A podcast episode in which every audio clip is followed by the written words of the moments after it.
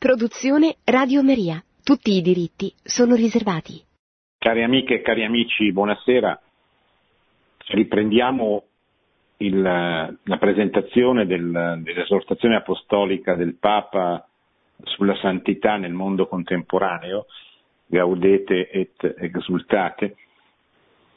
Esortazione apostolica che abbiamo cominciato a presentare martedì scorso, siamo quasi alla fine eh, del primo capitolo il tema è la santità, la santità come dicevamo che è eh, obiettivo di tutti i battezzati, che non è un requisito a cui tendere soltanto per eh, pochi eletti, ma che eh, anche attraverso la vita ordinaria e le azioni ordinarie di una vita normale eh, può essere perseguita da, da chiunque, da ogni battezzato. Siamo arrivati al numero 25, siamo nel primo capitolo, come dicevo, e il Papa dice, eh, il, Papa presenta in questa, parte, in questa ultima parte del primo capitolo il legame che esiste fra l'attività appunto e la santificazione. Poiché non si può capire Cristo senza il regno che egli è venuto a portare, la sua stessa missione è inseparabile dalla costruzione del regno.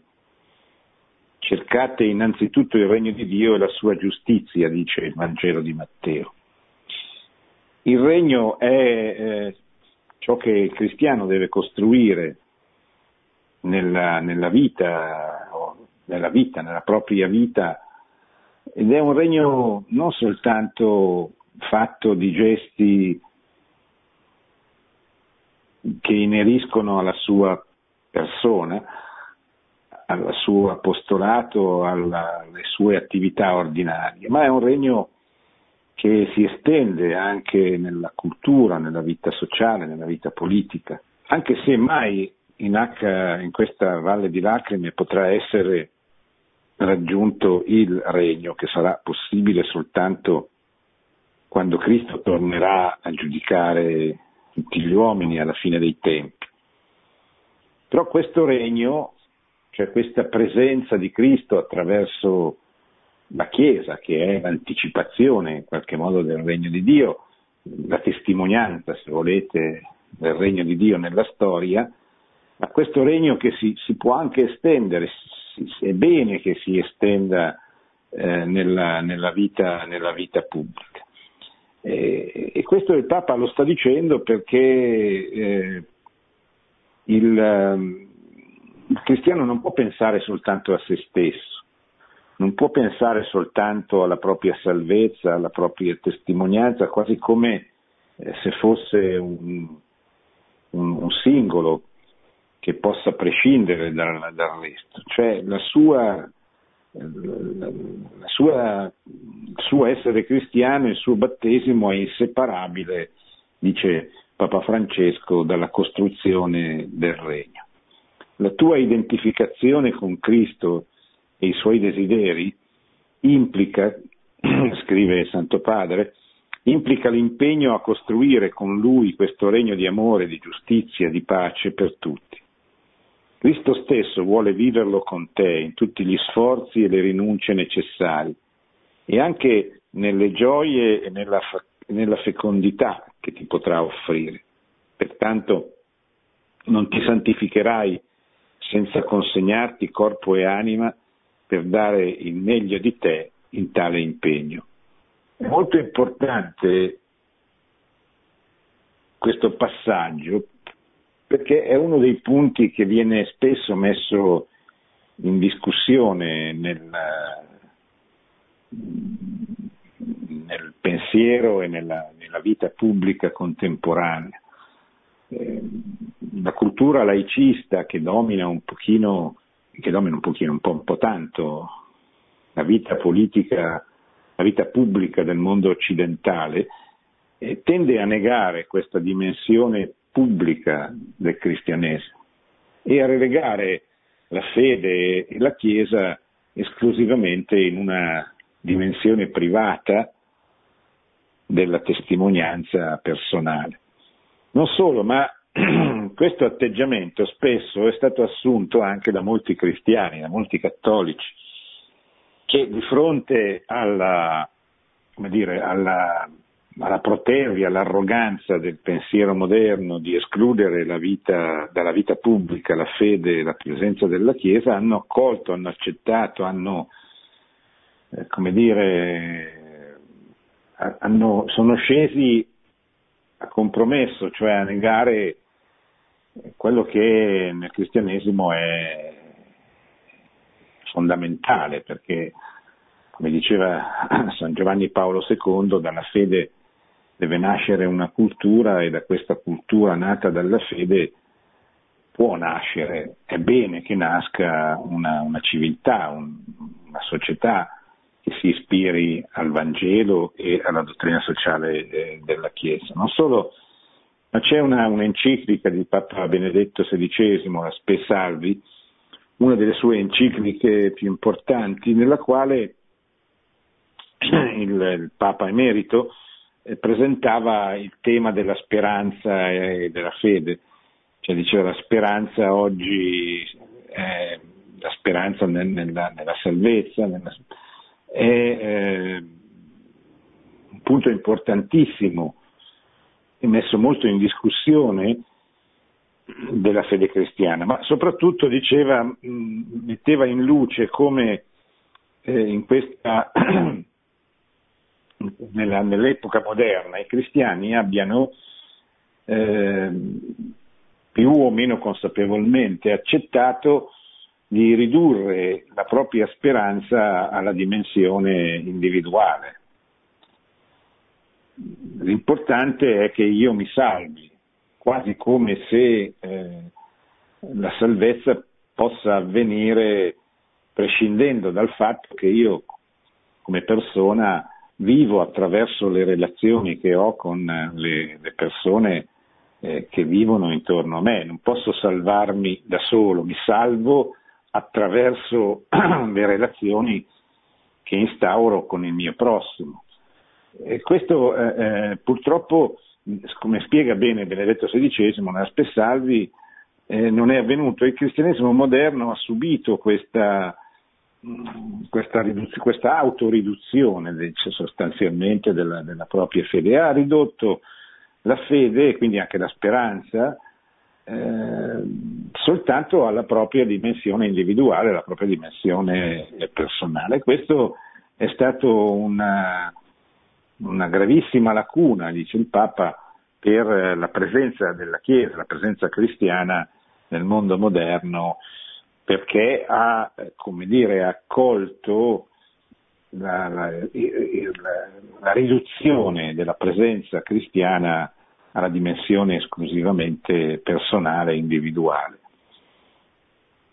Numero 26. Non è sano amare il silenzio ed evitare l'incontro con l'altro, desiderare il riposo e respingere l'attività, ricercare la preghiera e sottovalutare il servizio. Tutto può essere accettato e integrato come parte della propria esistenza in questo mondo ed entra a far parte del cammino di santificazione. Siamo chiamati a vivere la contemplazione anche in mezzo all'azione e ci santifichiamo nell'esercizio responsabile e generoso della nostra missione. Qui il Papa fa trasparire il suo profondo legame con la spiritualità ignaziana, che è quella del, del contemplativo in azione. Eh, Ignazio, come tutta la tradizione della Chiesa, ricorda come l'azione, la, l'attività deve essere profondamente legata con la contemplazione, cioè con, con la preghiera.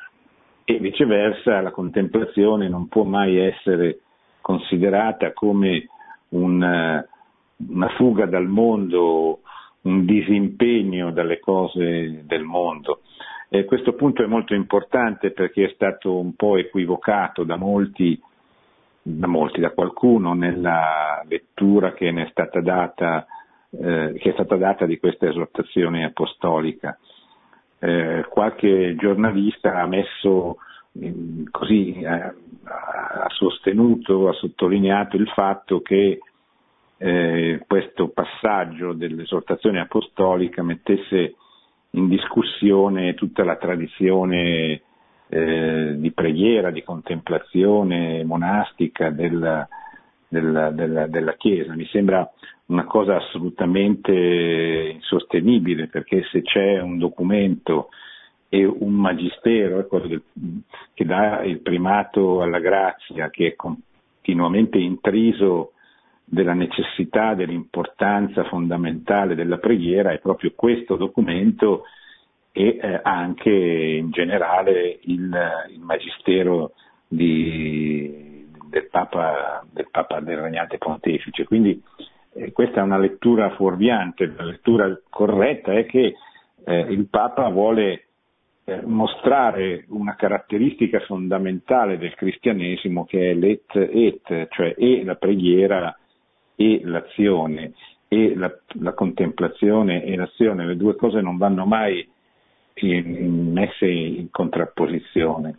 In questo sempre il suo predecessore, Benedetto XVI, sempre nella Spessalvi, metteva in luce la figura per esempio di San Bernardo, il grande, eh, grande monaco eh, trappista che eh, voleva che nei suoi monasteri i giovani, soprattutto i giovani che provenivano dalla nobiltà, non abituati a lavorare, lavorassero e si impegnassero in, quella, in quell'ora et labora che è la caratteristica della, della, della regola benedettina che, che, che, Bernardo fa propria, eccetera. Ora il monaco è certamente un contemplativo, è uno che eh, mette la sua vita al servizio del Signore attraverso la contemplazione, ma anche attraverso eh, il lavoro, cioè le, le, le, lunghe, le, lunghe ore di preghiera della vocazione monastica non, non, sono in contraddizione con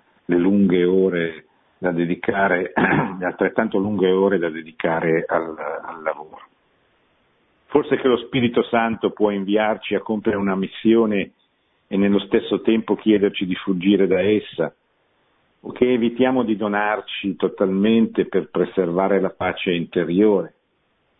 Tuttavia, a volte abbiamo la tentazione di relegare la dedizione pastorale e l'impegno nel mondo a un posto secondario, come se fossero distrazioni nel cammino della santificazione e della pace interiore. Si dimentica che non è che la vita abbia una missione, ma che è missione. Quindi l'impegno, l'impegno apostolico, l'impegno, il dovere di Stato per, per un laico, per un sacerdote, eh, ciò che è, è, è, implicito nella propria vocazione, eh, che si manifesta nel, nel, nella propria professione, nel proprio lavoro e nel proprio apostolato, non può essere eh, considerata una, una distrazione, una cosa che eh, da leggersi in contrapposizione con, con, la preghiera, ma deve essere un alternarsi, come del resto appunto di, è nella vita monastica di, della preghiera e, e del lavoro. Un impegno mosso dall'ansietà, dall'orgoglio, dalla necessità di apparire e di dominare, certamente non sarà santificante. Queste sono le tentazioni classiche dell'azione cioè perché io agisco, anche mi sforzo di fare il bene? Questa è una domanda che ciascuno deve farsi e soprattutto in qualche modo deve farsi colui che si sforza di fare il bene. Perché io mi impegno nell'apostolato? Perché io mi impegno nel fare il bene? Per apparire? Per dominare? Questo è l'esame di coscienza che ciascuno di noi deve tutti i giorni. Però questo non significa che, se, che io non devo più fare questo. Cioè, certamente devo purificare se la mia intenzione non è pura, ma non devo rinunciare, alla, devo rinunciare all'intenzione sbagliata, non devo rinunciare all'azione. La sfida è vivere la propria donazione in maniera tale che gli sforzi abbiano un senso evangelico e ci identifichino sempre più con Gesù Cristo. Da qui il fatto che si parli spesso, ad esempio, di una spiritualità del catechista, del clero diocesiano, di una spiritualità del lavoro. Per la stessa ragione in Evangeli Gaudium, che è prima esortazione apostolica del Papa, un po' il programma del suo pontificato, ha voluto concludere con una spiritualità della missione, in Laudato Si con una spiritualità ecologica e in Amoris Letizia con una spiritualità della vita familiare.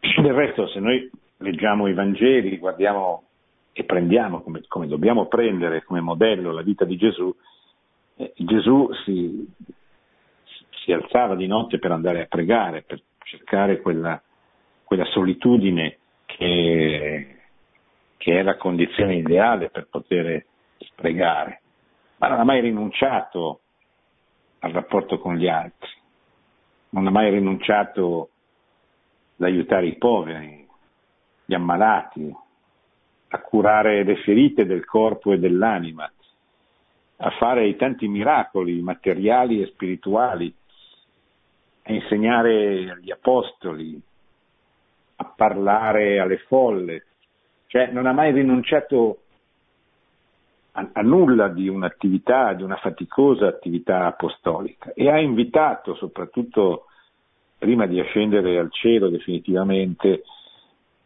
e ha annunciato ai suoi discepoli, ai suoi apostoli che erano con lui, alla missione, cioè a, a portare in tutto il mondo il Vangelo della salvezza, facendo come lui ha fatto durante la sua, la sua vita e in particolare la sua vita pubblica. Questo non implica disprezzare i momenti di quiete, di solitudine, il silenzio davanti a Dio, al contrario, perché le continue novità degli strumenti tecnologici, l'attrattiva dei viaggi, le innumerevoli offerte di consumo, a volte non lasciano spazi vuoti in cui risuoni la voce di Dio.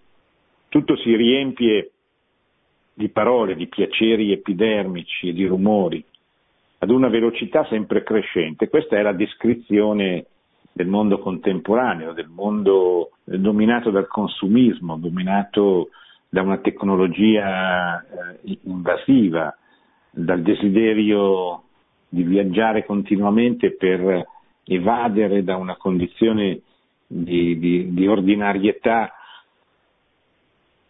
che non piace e che è un po' la caratteristica di, del mondo in cui viviamo. Attenzione, non è un, non è un mondo, cioè non, non, si risolvono le contraddizioni di questo mondo rinunciando alla tecnologia, rinunciando a una moderata eh, utilizzazione dei consumi, eh, rifiutando il progresso materiale, eccetera. Ma bisogna essere consapevoli che non, deve, che non ci si deve lasciare dominare da questo. E questo non è, non è facile. Cioè è un braccio di ferro complesso dove la preghiera è fondamentale che la preghiera ci aiuta a capire che Dio si trova nel silenzio ordinariamente, Dio si trova nella quiete, Dio si trova direttamente nella, nella, soprattutto nella preghiera silenziosa davanti alla sua presenza reale nel Santissimo Sacramento. Lì il Signore parla, il Signore parla all'anima che davanti a Lui lo sta adorando, che lo sta eh, ascoltando. E certamente questo, questo non può essere tutta la vita, ma deve certamente essere una parte importante della vita, perché se non c'è questa, questa dimensione di preghiera, di contemplazione, anche l'azione rischia eh, di diventare una, un'auto eh, soddisfacimento di proprie ambizioni oppure, eh, oppure rischia di essere fatta come una routine faticosa e noiosa che non aiuta nessuno a convertirsi. Lì, cioè in, questa, in questo modo di vivere, non regna la gioia, ma regna l'insoddisfazione di chi non sa per che cosa vive. Come dunque non riconoscere che abbiamo bisogno di fermare questa corsa febbrile per recuperare uno spazio personale, a volte doloroso ma sempre fecondo, in cui si intavola il dialogo sincero con Dio. In qualche momento dovremo guardare in faccia la verità di noi stessi per lasciarla invadere dal Signore. E non sempre si ottiene questo se uno non viene a trovarsi sull'orlo dell'abisso, della tentazione più grave, sulla scogliera dell'abbandono, sulla cima solitaria dove si ha l'impressione di rimanere totalmente soli. È una frase tratta da eh, un'opera, Le confessioni di Pietro del cardinale Martini. In questo modo troviamo le grandi motivazioni che ci spingono a vivere fino in fondo i nostri compiti. Gli stessi strumenti di svago che invadono la vita attuale ci portano anche ad assolutizzare il tempo libero, nel quale possiamo utilizzare senza limiti quei dispositivi che ci offrono divertimento e piaceri effimeri. Come conseguenza è la propria missione che ne risente, è l'impegno che si indebolisce, è il servizio generoso e disponibile che inizia a ridursi. Questo snatura l'esperienza spirituale. Può essere sano un fervore spirituale che conviva con l'accidia nell'azione evangelizzatrice, nel servizio agli altri, chiaro che non può essere sano un fervore che convive con la pigrizia, che convive con eh, il rifiuto di servire gli altri. Ci occorre quindi uno spirito di santità che impregni tanto la solitudine quanto il servizio, tanto l'intimità quanto l'impegno evangelizzatore, così che ogni istante sia espressione di amore donato sotto lo sguardo del Signore. In questo modo tutti i momenti saranno scalini della nostra via alla santificazione. Non avere paura della santità, ci dice il Papa, non ti toglierà forze, vita e gioia, tutto il contrario, perché arriverai ad essere quello che il Padre ha pensato quando ti ha creato e sarai fedele al tuo, es- al tuo stesso essere. Dipendere da Lui ci libera dalle schiavitù e ci porta a riconoscere la nostra dignità. Questa realtà si riflette in Santa Giuseppina Bacchita. Santa Giuseppina Bacchita è quella grande santa che anche Benedetto XVI celebra sempre nella Spessalvi come modello, come, come esempio, e che è stata canonizzata da, da San Giovanni Paolo II era una, una bambina sudanese venduta schiava nel, nel Sudan a padroni che la umiliavano, la picchiavano, la frustavano quotidianamente. Venne poi, eh, venne poi venduta sul mercato degli schiavi, che allora c'era, alla, a un mercante italiano che la portò in Italia e la affidò a un padrone veneto molto diverso dai padroni che aveva potuto sperimentare nel, nel Sudan. Un padrone eh, che la rispettava, che non la trattava come schiava, che non la picchiava, che non la fustigava, e eh, dentro questo contesto italiano, siamo alla seconda metà dell'Ottocento, Giuseppina Bacchita trovò la fede, venne battezzata a Verona, divenne una canossiana e sentì subito il desiderio della missione, dell'apostolato, cioè di portare agli altri questa liberazione che aveva contrassegnato la sua vita, che gli aveva fatto trovare un, un padrone, un palon, come si dice nel dialetto veneto, che, che non era quello quando era schiava, ma che era eh, un padrone misericordioso che la voleva santa e felice. E così divenne una, una, una, suora, una canossiana, una grande testimone di come la fede avrebbe potuto trasformare l'Africa se eh, fosse penetrata in questi popoli, come poi in realtà è accaduto. Oggi l'Africa è uno dei continenti dove il cristianesimo conosce uno del maggiore sviluppo, i cristiani sono diventati, eh, se non ricordo male le statistiche, la religione più professata in tutto il continente, è un continente che si sta cristianizzando, che si sta, eh, dove la, la, la, fede sta impregnando sempre di più la vita di questi, di questi tanti popoli eh, così diversi, così anche in lotta eh, eh fra di loro.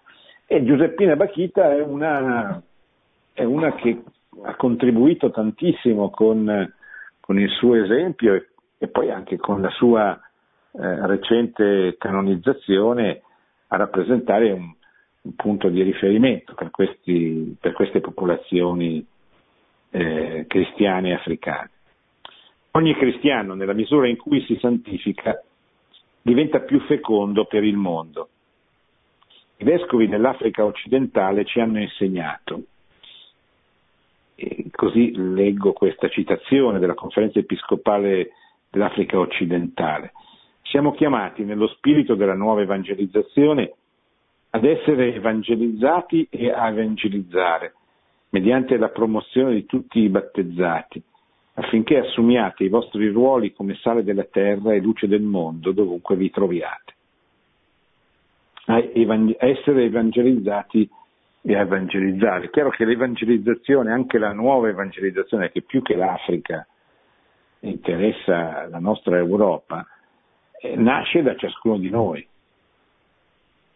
Cioè la condizione perché possa partire una nuova evangelizzazione è che ciascuno di noi si lasci evangelizzare, cioè si lasci convertire e decida dunque dentro il suo cuore, alla luce di questa conversione, di dover portare agli uomini, alle situazioni, alla cultura, al costume del proprio tempo l'insegnamento di Cristo, la sua, la sua grazia, la sua liberazione e anche la, la, l'insegnamento della Chiesa che, come dice Sant'Agostino, se gli uomini vivessero come viene suggerito loro dai dieci comandamenti, possiamo dire dall'insegnamento sociale della Chiesa, dalla dottrina sociale della Chiesa,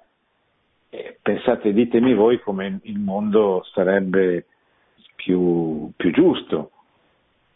Si starebbe molto meglio in un mondo dove tutti gli uomini rispettassero, professassero, si sforzassero di essere in sintonia con i dieci comandamenti.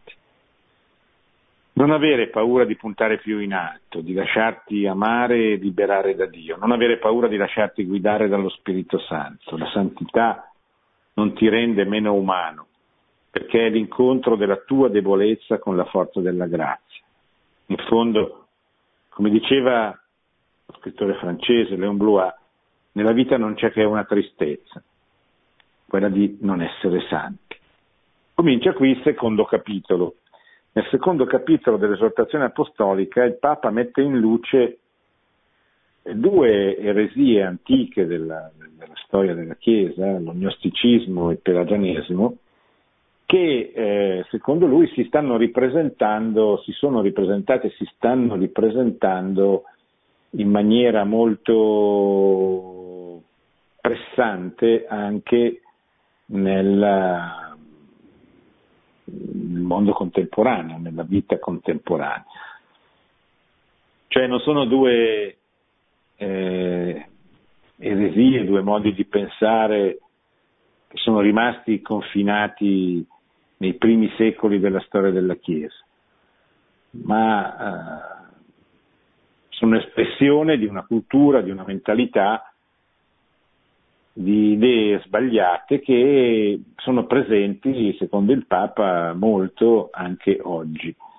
Il Papa, eh, cioè più che il Papa, la Congregazione per la dottrina della fede ha recentemente pubblicato una importante lettera, Placuit Deo, indirizzata ai vescovi del, della Chiesa Cattolica su alcuni aspetti della salvezza cristiana, dove eh, viene messa in luce proprio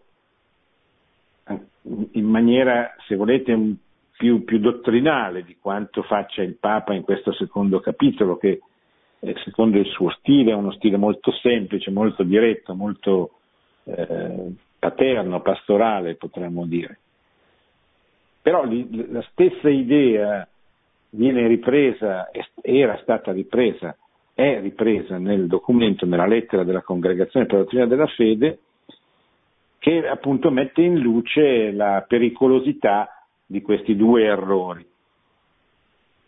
E questo documento dice sia l'individualismo neopelagiano che il disprezzo neognostico del corpo sfigurano la confessione di fede in Cristo, Salvatore unico e universale. In questo documento si trovano le basi dottrinali per la comprensione della salvezza cristiana in riferimento alle derive neognostiche e neopelagiane odierne. Eh, quali sono le due eresie? Adesso poi leggeremo quello che, spie- quello che dice il Papa. Sostanzialmente l'ognosticismo è un'eresia dei primi secoli della Chiesa, su, su, che comincia a diffondersi nel IV secolo, dopo la fine delle persecuzioni con l'editto di Milano nel 313, quando l'imperatore Costantino dà alla Chiesa, al cristianesimo, la libertà di essere professato pubblicamente all'interno di tutti i territori eh, dell'impero. Allora finiscono le persecuzioni, eh, comincia la, la, la, grande storia dell'evangelizzazione dell'Europa attraverso soprattutto il monachesimo, ma anche attraverso delle figure importanti che ci, a, ci aiutano a capire anche la complessità di quell'epoca e la straordinarietà di una fede che riesce a diventare cultura, che cambia la civiltà.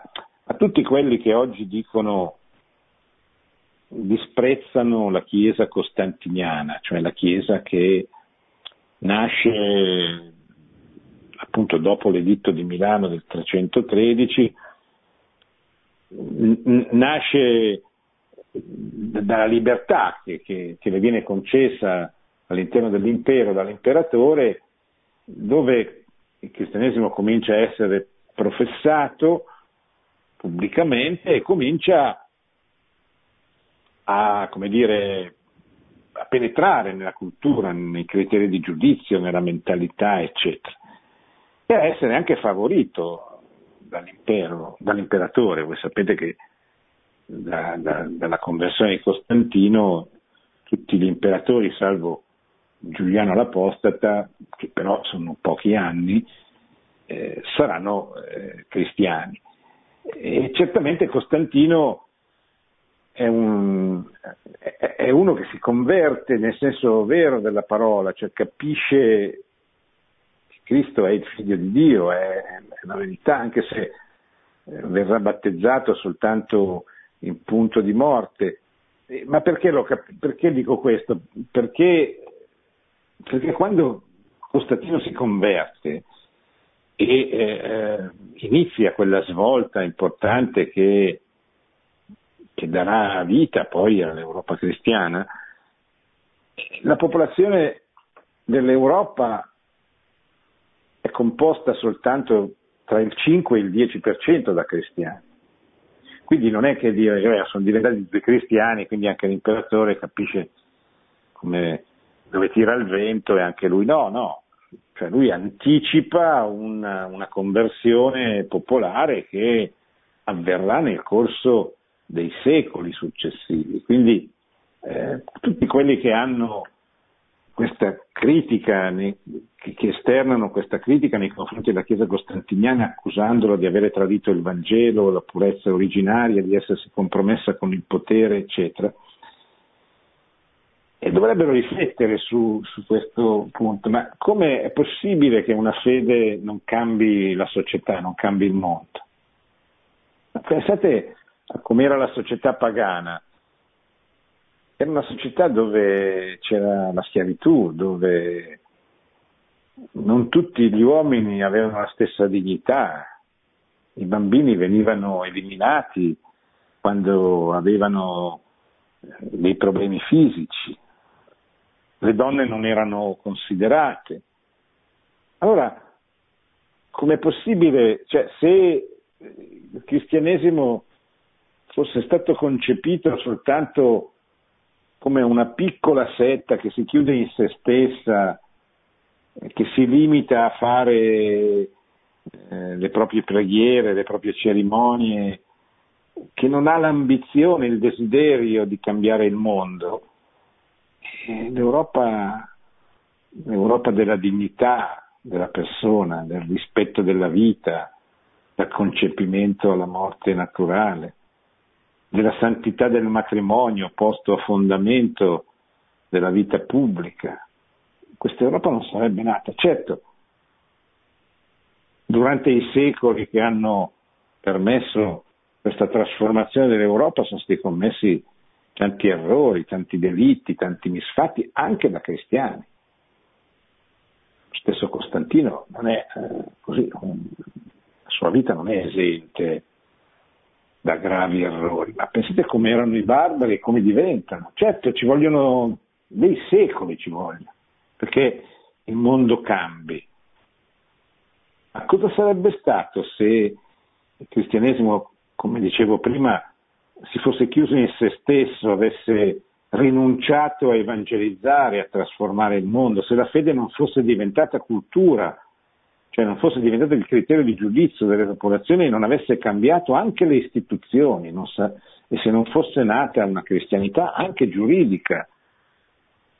Come diceva all'università il mio professore Luigi Prosdoci, mi diceva la cristianità deve anche essere giuridica perché sia vera tale, cioè deve avere un riscontro anche politico e giuridico. Certo, questo espone ad abusi, a errori, ma certo, sarebbe come eh, se uno smettesse di mangiare perché può esagerare nel mangiare, o può anche mangiare qualche cosa che gli fa male. O, so, come se uno smettesse di lavorare perché può come dire, diventare troppo ricco, affezionarsi troppo al proprio lavoro, eccetera, ma è, è ovvio che qualsiasi cosa l'uomo faccia può stravolgerla, ma anche la religione stessa. In nome della religione, anche della religione cristiana, sono stati commessi tanti abusi, ma certo, perché è stata stravolta, perché non è stato, si è smesso di guardare ad esempio di Gesù Cristo e si è usato il cristianesimo tante volte come, come paravento, come giustificazione per fare i propri comidi, per seguire le proprie ambizioni. Ma allora che cosa dovremmo fare? Rinunciare a trasformare il mondo? Rinunciare a difendere la vita, a porre la famiglia alla base della società, a smettere di aiutare i poveri, chi ha aiutato i poveri? Chi aiuta i poveri oggi? Guardate cosa succede in tutto il mondo. I poveri aumentano, come ci dice l'Istat, tutti i giorni anche in Italia, come ci dice la Caritas, aumentano i pacchi per le famiglie italiane che tutti i giorni vengono confezionati. E chi si è assunto, cioè le sinistre che si sono assunte il dovere di difenderli scompaiono, perché, perché i poveri capiscono che le ideologie non li hanno mai aiutati. Il comunismo che ha prodotto tra i 100 e i 150 milioni di morti in nome dei, dei poveri per, per fare eh, quella drammatica lotta di classe che ha provocato questi milioni di morti, non ha aiutato i poveri, ha fatto diventare poveri anche quelli che non erano. Allora, chi ha aiutato i poveri? Chi aiuta i poveri? Dove si rivolge uno quando drammaticamente diventa povero? Dove vanno a chi si rivolgono i padri separati, vittime del divorzio, dello sfascio delle famiglie? Si rivolgono alla Chiesa. Dove vanno a chiedere l'elemosina i poveri? Davanti alle chiese. Dove vanno a chiedere di mangiare? Chi dà da mangiare tutti i giorni con le messe del povero? I cristiani. Quindi cosa sarebbe stata l'Europa se non ci fosse stata questa evangelizzazione che è penetrata dentro il corpo sociale, non si è limitata all'aspetto spirituale, eccetera. Allora, come dicevamo anche prima, il cristiano non può rinunciare a costruire il regno. Certo, deve essere consapevole che il regno che costruisce non è mai la Gerusalemme celeste, non è esente da brutture, non è che gli uomini nella cristianità sono esenti dal peccato o viene cancellato loro il peccato originale. No, sono uomini che sbagliano, che peccano, che uccidono, che rubano. Ma se nella misura in cui riescono, si lasciano investire dalla grazia, che è più facile che venga accolta in un contesto cristiano piuttosto che in una società pagana o peggio ancora impregnata, dominata dalle ideologie, nella misura in cui gli uomini diventano cristiani commettono meno errori. Sanno, o perlomeno sanno che cosa è bene e che cosa è male. Hanno un'idea di, che, di come ci si dovrebbe comportare per, non solo per essere buoni cristiani, ma anche per essere buoni cittadini. In questo quadro, dice il Papa, desidero richiamare l'attenzione su due falsificazioni della santità che potrebbero farci sbagliare strada, l'ognosticismo e il pelagianesimo. Sono due eresie sorte nei primi secoli cristiani ma che continuano ad avere un'allarmante attualità. Anche oggi i cuori di molti cristiani, forse senza esserne consapevoli, si lasciano sedurre da queste proposte ingannevoli. In esse si esprime un immanentismo antropocentrico travestito da verità cattolica. Immanentismo antropocentrico vuol dire ridurre la fede a qualche cosa che è dentro il mondo e che mette l'uomo al centro, prescindendo da Dio e quindi da questa dimensione di trascendenza che pone la creatura alla, così, alla, al servizio del creatore e alla, e fa sì che la creatura riconosca la trascendenza di Dio, di Dio cioè riconosca di essere eh, stata creata, di avere un modello, di avere una legge di riferimento. Vediamo queste due forme di sicurezza dottrinale o disciplinare che danno luogo a un elitarismo narcisista e autoritario dove invece di evangelizzare si analizzano e si classificano gli altri e invece di facilitare l'accesso alla grazia si consumano le energie nel controllare. In entrambi i casi né Gesù Cristo né gli altri interessano veramente. È una citazione dall'Evangeli Gaudium dove il Papa fa riferimento a questi ambienti un po' elitari che nascono, che crescono, che eh, sposano soprattutto l'ognosticismo, che è un'eresia intellettuale, diciamo così, è un'eresia, come vedremo adesso, che prevede, che pretende che l'uomo si salvi attraverso una conoscenza intellettuale che non è data a tutti e che quindi mh, presuppone un disprezzo del corpo che è considerato un po' secondo un'interpretazione del platonismo, di, di, de, della, della, filosofia di Platone, non so quanto poi corretta, eh, è un'interpretazione che disprezza il corpo perché considera il corpo lui quella realtà che tiene prigioniera l'anima. Disprezza il corpo e disprezza la massa che non capisce, non, non, non può arrivare a conoscere la via esoterica che si, si, è percepibile soltanto da un piccolo numero di uomini che è la via della salvezza, una via intellettuale, una via che passa attraverso la conoscenza. Il pelagianesimo, che è un'eresia che si rifà a un monaco eh, Pelagio del V secolo, eh, sostituisce, come spiegherà poi bene Papa Francesco, all'intelletto la volontà e pensa che gli uomini si possano salvare grazie al proprio impegno, grazie alla propria volo- buona volontà, ma non è così, sappiamo, il cristianesimo cioè, ci insegna il primato della grazia, appunto, come dicevo prima, ci insegna che la salvezza viene dalla, dal dono gratuito che ci fa Cristo attraverso il suo sacrificio, attraverso la sua morte e la sua risurrezione.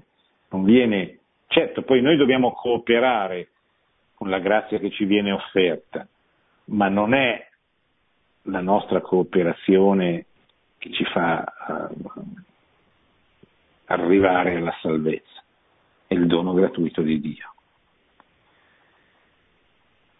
Bene, sì, siamo arrivati quasi alle 11 e mezzo, adesso ci fermiamo, siamo ancora all'inizio del, della spiegazione di queste due eresie che comunque eh, così verranno, ver, riprenderemo la, la, prossima settimana, gnosticismo e pelagianesimo. Un breve stacco musicale dopodiché risponderò alle vostre domande.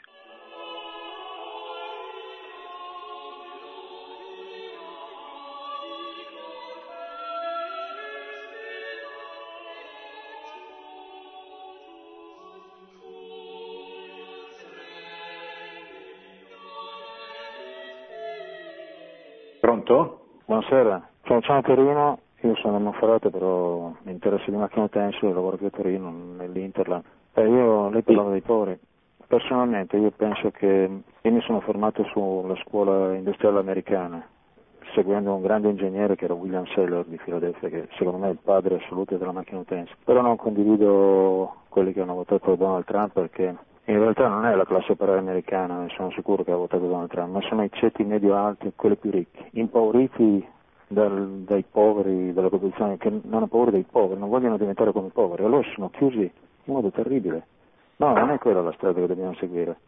Io credo che bisogna fare come dice lei, però bisogna essere forti nel mondo del lavoro e dare questi esempi di non, inutile chiudersi, non serve. Ecco.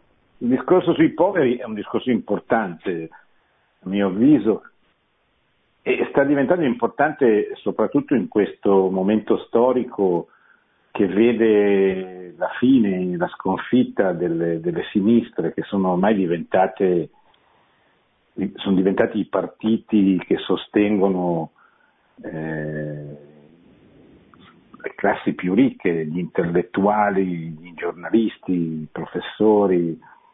Certamente le fasce più povere hanno smesso in tutta Europa e anche negli Stati Uniti di guardare a sinistra per trovare chi li protegga e li aiuti e li faccia, li faccia crescere e questa è una, è una grande opportunità che hanno anche i cristiani. Cioè, voi, voi, sapete che eh, i poveri ci sono sempre stati, in qualche, in qualche modo ci saranno sempre, come ci dice anche il Vangelo, poveri saranno sempre con voi, ma questo non significa che non si debba fare, eh, qual, cioè non si debba operare per la giustizia, quindi per ridurre le disuguaglianze, per far crescere i poveri, per farli uscire dalla povertà, per aiutarli, per avere, come ha sempre avuto la Chiesa a partire dall'esempio di Gesù, una, una preferenza per, per, per, chi soffre, per chi è ammalato, per chi è povero. E nella, nella, nell'epoca successiva alla rivoluzione industriale e poi alla rivoluzione, alla rivoluzione francese, la povertà è diventata eh, oggetto di una conquista, diciamo così, politica da parte del marxismo eh, che ha cercato di eh, utilizzare la sofferenza e il dolore della classe operaia generata dalla fine eh, della, della società fondata sui corpi, sugli ordini, eh, una società non fondata sull'individualismo, qual era la società precedente alla rivoluzione francese, e eh, una società che anche grazie alla rivoluzione industriale ha generato una classe di poveri sfruttata da pochi detentori del, del capitale, del potere economico, eccetera. Questa classe, la classe operaia, ha avuto, ha subito, diciamo così, la seduzione della prospettiva marxista che attraverso la lotta di classe proponeva, prometteva di farli uscire dalla povertà e di dare alla classe operaia la, la, la, la padronanza del, del mondo attraverso la conquista del potere politico, la dittatura del proletariato, eccetera. La Chiesa si è, ha compreso immediatamente la portata epocale di questa possibile svolta. Il Pio XI dirà che il grande dramma del Novecento è stata la perdita della classe operaia, però, però la Chiesa non l'ha persa interamente, cioè fin dalla, dalla, dalla grande enciclica di Papa Leone XIII del 1800, eh, della fine del 1800, la Rerum Novarum, ma la Chiesa ha capito di cosa stava accadendo, cioè ha, ha capito che il mondo stava cambiando, che una società agricola, prevalentemente agricola, stava diventando una società sempre più industrializzata, la classe operaia che oggi non c'è quasi più praticamente, ma allora stava diventando una classe importantissima dentro l'economia e la struttura politica di un paese, eccetera. E allora scese in campo attraverso questo documento e tutta una serie di eh, organizzazioni per, per proteggere la classe operaia dalla seduzione del marxismo. E se gli operai non sono diventati tutti marxisti, o comunque socialisti, eh, grande merito è stato della Chiesa Cattolica, che ha saputo da una parte mostrare eh, l'illusione e la pericolosità del socialismo e soprattutto del comunismo. E dall'altra ha saputo creare una serie di, di, strutture per aiutare i poveri e soprattutto per costruire un modello di società che li aiutasse a, dire, a, superare la condizione di povertà attraverso la diffusione della piccola proprietà, attraverso forme di azionariato operaio che potessero dare vita anche nelle fabbriche a forme di, di, di, di gestione più comune, meno individualistica del, della proprietà, della, della, della, diciamo, della struttura economica e gestionale delle fabbriche, eccetera, attraverso anche forme di, di ridimensionamento della, forme di ridimensionamento della, della, struttura sociale. Da questo punto di vista, per esempio, la nostra Brianza, dove c'è eh, la sede di Radio Maria, è un esempio, perché la Brianza è un modello sociale che si è sviluppato attorno a, a, un, a un, tessuto sociale eh, che, ha, che ha privilegiato la piccola industria, l'operaio che diventava, che, che si metteva in, in, proprio, che diventava eh, un artigiano o un piccolo imprenditore. E questo ha permesso, per esempio, a questa, questa parte del, dell'Italia eh, di, di, di, conoscere uno sviluppo eh, non drammaticamente basato sulla contrapposizione fra le grandi masse operaie e datori, i pochi datori di lavoro che hanno conosciuto le grandi città, eh, soprattutto del nord dell'Europa, ma anche per esempio il triangolo industriale Genova, Torino, Milano del nord Italia, impostato sulle grandi aziende, sul... e questo sviluppo molto più umano, molto più armonico ha, ha favorito il permanere e lo svilupparsi di un tessuto sociale che non solo ha portato anche a un'indubbia ricchezza materiale, ma ha portato anche a un sistema sociale non basato su una contrapposizione di classe, ma fondato su, su uno sviluppo umano, diciamo così, molte piccole proprietà, molte società artigianali, eh, poche grandi, eh, relativamente poche grandi industrie.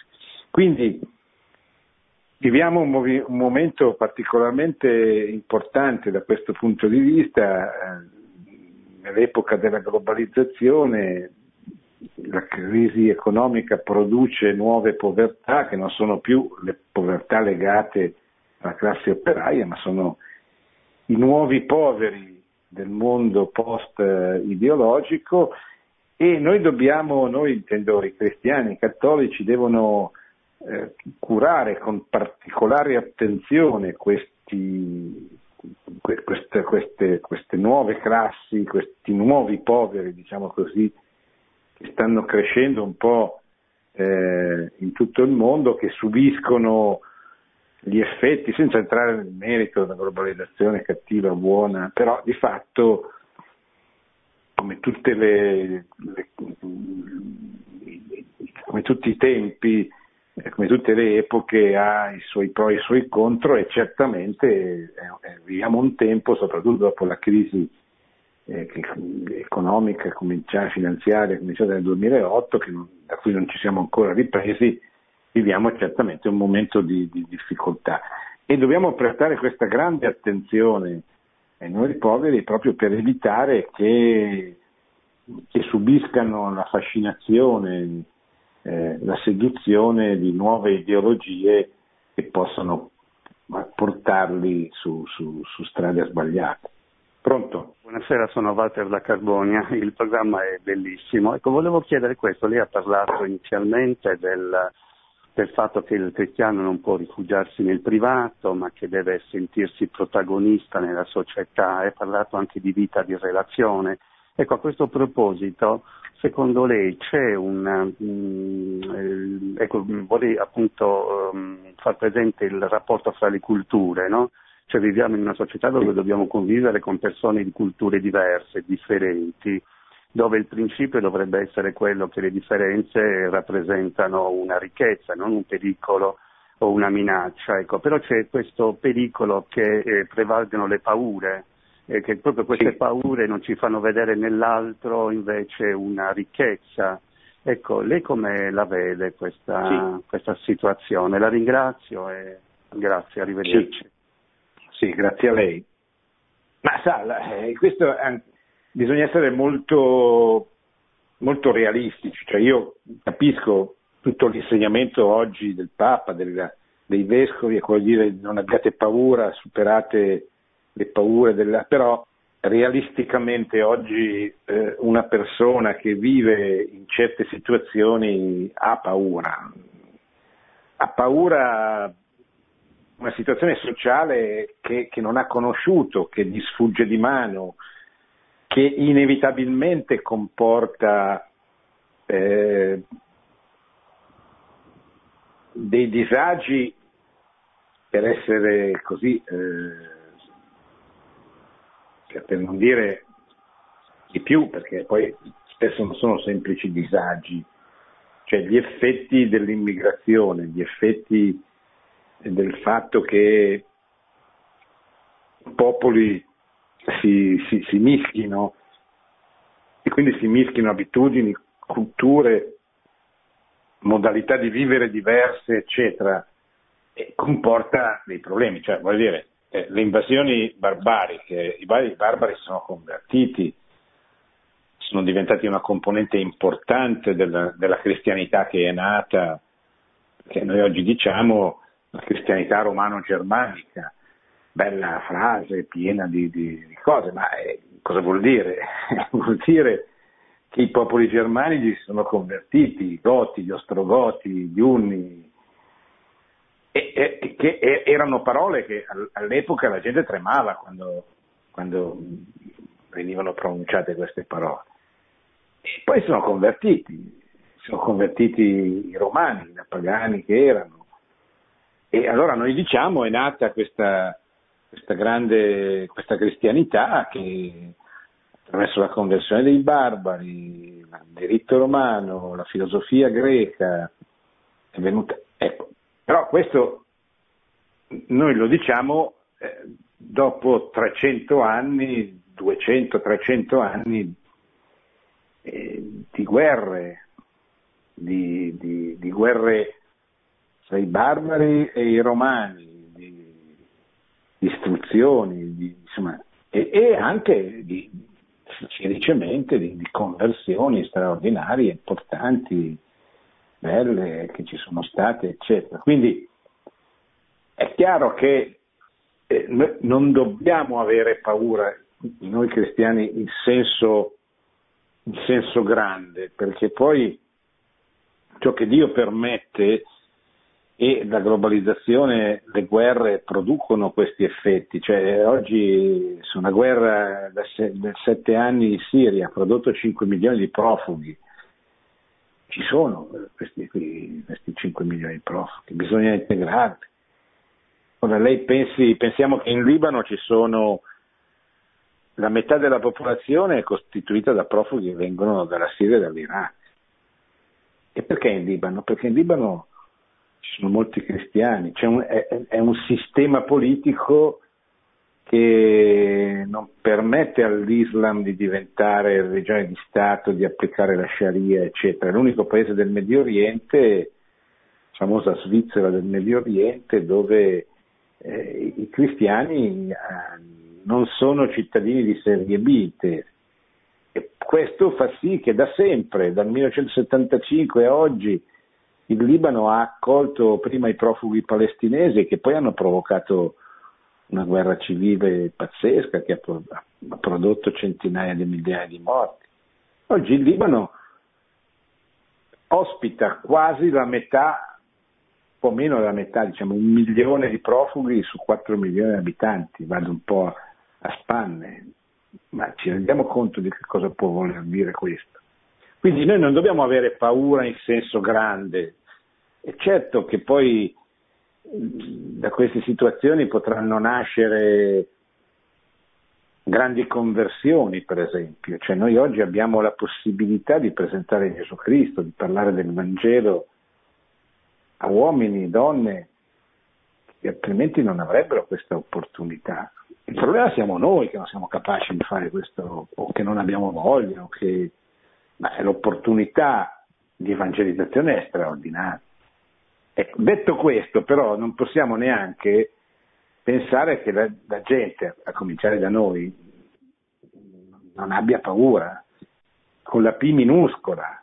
Che, allora, non dobbiamo avere paura in senso grande, cioè perché potrà nascere da tutto questo un mondo migliore, certamente, però nascerà attraverso delle paure concrete, cioè come quando gli abitanti dei paesi, delle città avevano paura delle invasioni barbariche, che non erano dei barbari, che non erano uno scherzo. E noi oggi quando viviamo in una periferia di una città dove vediamo cambiare nel giro di pochissimi mesi il tessuto sociale, eh, non possiamo non avere paura, perché è, è nella natura dell'uomo avere paura di una diversità, di, di, un sistema, di un modo di vivere, di, una, di, un ambiente che non ha conosciuto. E detto questo bisogna vincere la paura, cioè non è che bisogna lasciarsi, non, non bisogna strumentalizzare la paura ideologicamente, così come non bisogna stru- strumentalizzare ideologicamente gli immigrati per sostituire i voti ha, che, che, la sinistra non ha più, ecco, questo bisogna stare molto attenti. Non dobbiamo strumentalizzare né in un senso né nell'altro. Però è normale che la gente viva per dire il meno questo, questo disagio, bisogna essere realisti e bisogna fare una politica, chiedere che venga fatta una politica realista, cioè che non sia una politica di chiusura che rifiuti ai poveri, alle persone che, che hanno veramente bisogno, che scappano dalle guerre, che sono perseguitate, di entrare nel nostro mondo, ma neanche di far entrare tutti, perché far entrare tutti indistintamente significa condannare tutti a vivere male, a diventare criminali e sicuramente a non risolvere il problema per cui sono, sono venuti qui. Ecco.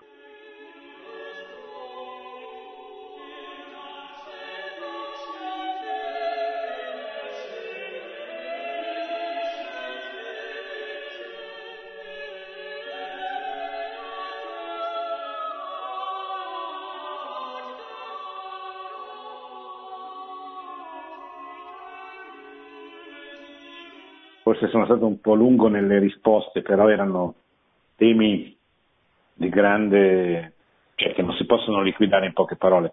Temo di avere scoraggiato qualcheduno dallo stare al telefono ad aspettare. Comunque sostanzialmente abbiamo presentato il pezzetto ancora della Gaudete ed Exultate, l'esortazione apostolica di Papa Francesco che parla della santità nel mondo contemporaneo. Poi siamo andati a parlare di tanti altri temi, ma certamente nella costruzione del regno questi temi, l'immigrazione, la dottrina sociale, la povertà, li incontriamo e non possiamo prescindere dal tentativo di risolverli, di tamponarne le difficoltà, proprio perché viviamo una stagione, un'epoca della storia che ci permette di diventare santi nella misura in cui sappiamo affrontare e tentare di dare una soluzione a questi grandi problemi che il nostro tempo ci, ci, ci mette davanti. Quindi il cristiano non fa finta di non vedere, non si ritrae, non li usa ideologicamente né in un senso né nell'altro, cerca di essere più, realista, più realistico possibile, cioè cerca di, di stare con i piedi per terra, di guardare la realtà e di cercare di influenzare la realtà così com'è, non così come vorremmo eh, che fosse. E la realtà ci dice appunto quello che ho cercato di mettere in luce, ne parleremo ancora nelle prossime, nei prossimi martedì andando avanti nel presentare questo bel documento di, di Papa Francesco. Buonanotte e buona settimana a tutti. Produzione Radio Maria. Tutti i diritti sono riservati.